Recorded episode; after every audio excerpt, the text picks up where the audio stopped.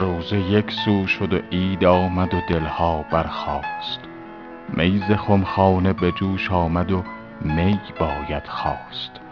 توبه زهد فروشان گران جان بگذشت، وقت رندی و طرب کردن رندان پیداست.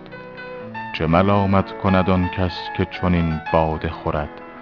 این چه عیب است بدین بی خردی وین چه خطاست؟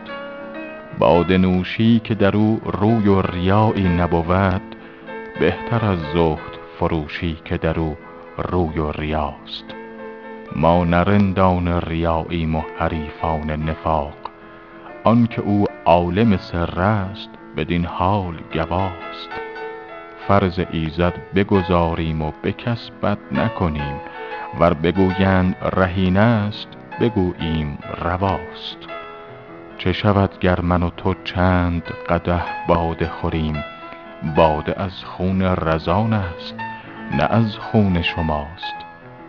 این چه عیب است که از آن عیب خلل خواهد بود؟ ور بود نیز چه شد؟ مردم بی عیب کجاست؟